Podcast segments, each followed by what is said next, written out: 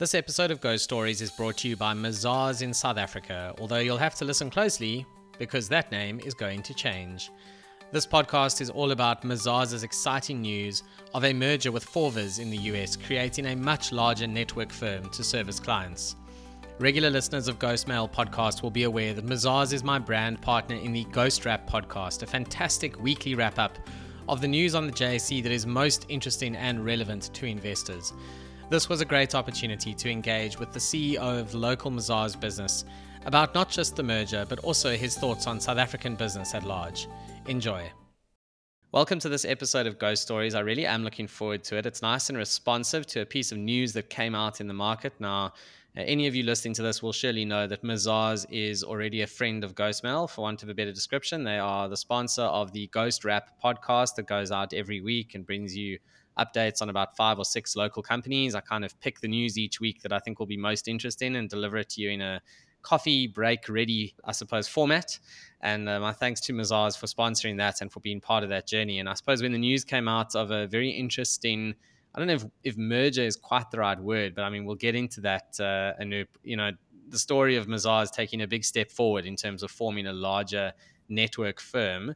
And I have the opportunity today to speak to the CEO of the local Mazars business, Anoop Ninan. And Anoop, thank you for your time. I mean, you're a very busy man, and I'm sure you've had a very busy week in the aftermath of this press release going out. So thank you for giving your time to the Ghostmail audience and, and helping us understand a bit more. Thank you. Very excited to be here. And uh, yes, I think it's a really exciting time for Mazars. Yeah, absolutely. So I kind of want to start almost right at the beginning. And, and, people see these big name audit firms, and obviously we know the sort of the big four that everyone talks about, and then the sort of tier two coming through the ranks, growing quickly kind of audit firms, and then obviously this industry is very fragmented, right? It goes all the way down to you know the mom and pop shop accounting firm that does a lot of really small businesses. So it's a very very fragmented industry, and clearly it's a strategic imperative for you guys to have a bigger network firm. It clearly makes a difference. So I'm going to open the floor to you to actually just talk us through high level what is this exciting news and what does it mean for Mazars? You know, why is it great for you guys? Okay, no, thank you. Thanks for that. So, look, I, I think the first thing to know is I mean, Mazars is a top, top five firm in Europe. Uh, we're a top six firm in Africa. But globally, um, our ranking has been outside of the top 10. So, this network deal that we've done. It's a very unique uh, network of just two firms, Mazars and Forvis, gives us access into the US. I mean, the US um, is a massive market for uh, globally, and for Mazars, it's been one that we have been working hard at uh, growing. And with Forvis, we get access into 6,000 professionals in 27 states in the US which takes us to a top 10 uh, network firm. And I think that's, that's great for us. I mean, for us, it is always about being able to be a viable alternative to the big four. And really, we are in that space. We have clients that um, are always looking for global footprints, making sure that we can deliver consistently across the globe. And this is the, I would say, the, the biggest step that we've taken in the last uh, few years. Yeah, that's very exciting. I'm keen to understand a little bit more about how audit firms differentiate themselves, right? Because, you know, maybe for people who don't really understand the industry, who kind of sit on the outside of it, you know, I can understand a perception of all these firms do the same thing. So why is one different to the other? So maybe we can just spend a little bit of time on that. You know, how does Mazars differentiate itself from the rest of the pack? And, and and is that the right way to think about it? Is it much the same service across the board and it comes down to client relationships or or do the service offerings differ? So, so look, I think the service offerings are very similar, but I think it's really about how we deliver. You know, that's that's really the difference between one audit firm and another audit firm. And for me, there's three big things that uh, we differentiate on. The first one is use of technology and innovation. So I think in today's world, everything is through a computer. So you have to be able to be agile. You have to work through that. You have to use data analytics. You have to use AI. And I think that does provide a lot of efficiencies, not only to clients, but also our teams, you know, so that's, that's a very uh, big differentiator. The second one is, especially right now, uh, is the right capacity and skills. You know, we have, there is a global shortage of uh, accountants and auditors, and this is where you have to have the right people, the right teams to deliver. And the third one, which I always think that's always been there, but it's the most important one in today's day and age, is impeccable client service. You know, so partner-led, personalized service. I think that's something that's been ingrained in us for many years, but I see that it's becoming more and more important now. Yeah, absolutely. I mean, you've mentioned partners there. Maybe that's a good time to just chat through the structure of how these network firms actually work. Because something I picked up when uh, you know your press release came out was it looks like the existing partners in each of Mazars and Forvis will kind of retain their existing stakes. I'm not going to pretend to understand how it all works. I must confess, I didn't do auditing articles. I went straight into banking. Nice.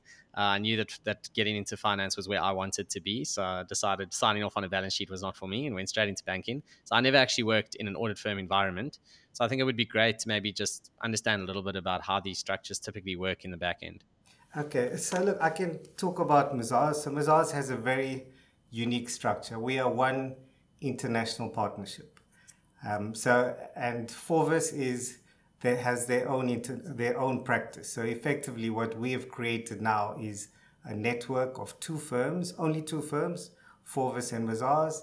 Uh, and what it does, obviously, is it gives Forvis a, for, a global footprint because now they are they have the Forvis uh, Mazars brand in over 100 countries, and it gives us the presence that we need in the US.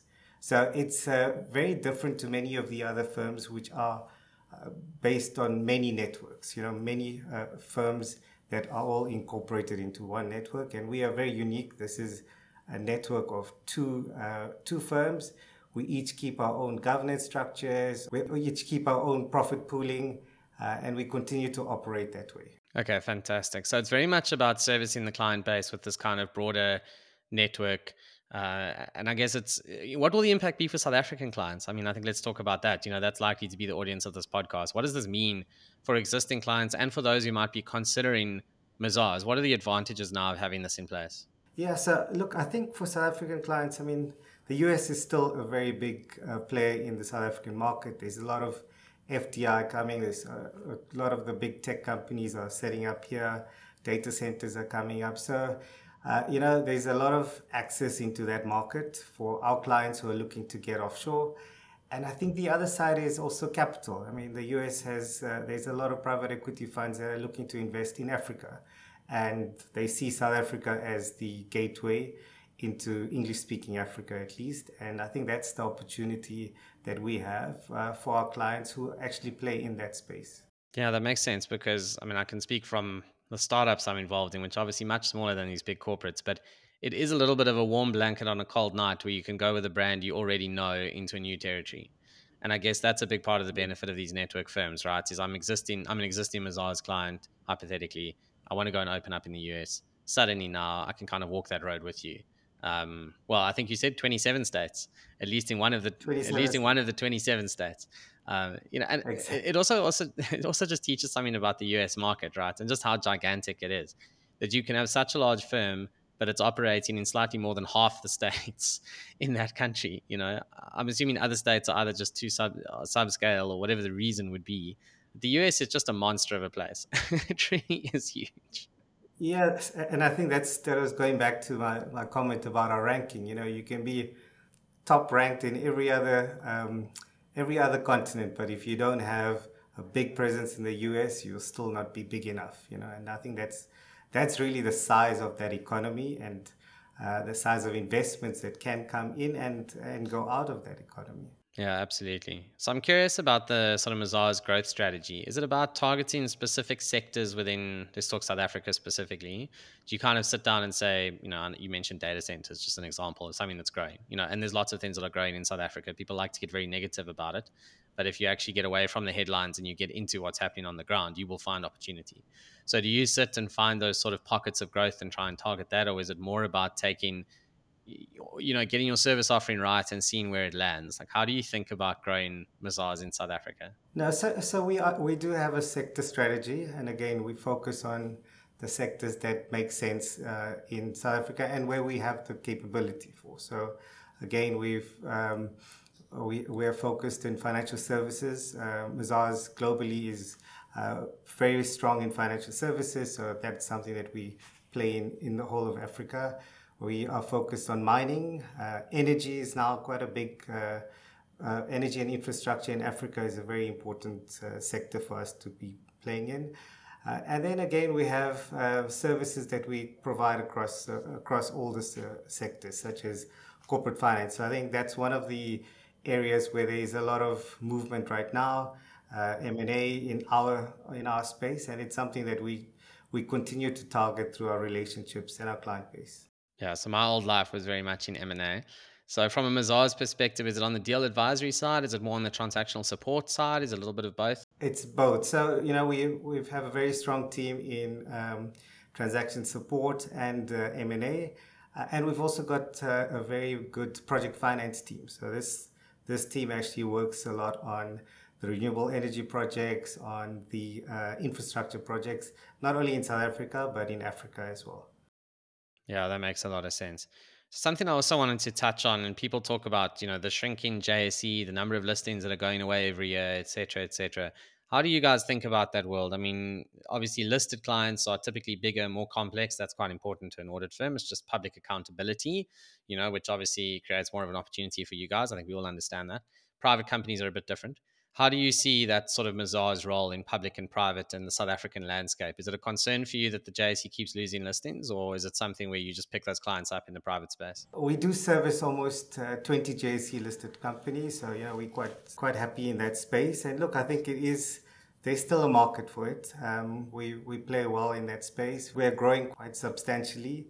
Uh, you know, and the way I see it between private and public, you know we're seen as uh, providers of trust and confidence to stakeholders. So, you know, that, that's the way I see it, whether it's a private company or a public company or a public sector company, you know, that's our job is really to provide trust and confidence to stakeholders. So, yeah, that makes a lot of sense. And then I think one of the last things I wanted to just ask you is, you know, just understanding a little bit more about the full Mazars service offering. So you've touched on M&A uh, which is, uh, you know, as I said, it's my old life, really, really exciting space. So that's deal making, that's putting together your clients.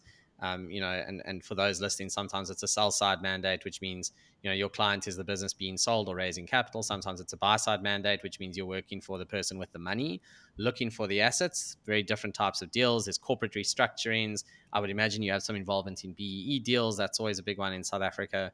Uh, there's obviously the audit offering and assurance and all of that. I mean, beyond that, I think there's quite a big tax business within Mazars. You yes. know, I think it's worth spending a couple of minutes just doing the sort of lay of the land of the entire suite of Mazars services. Sure.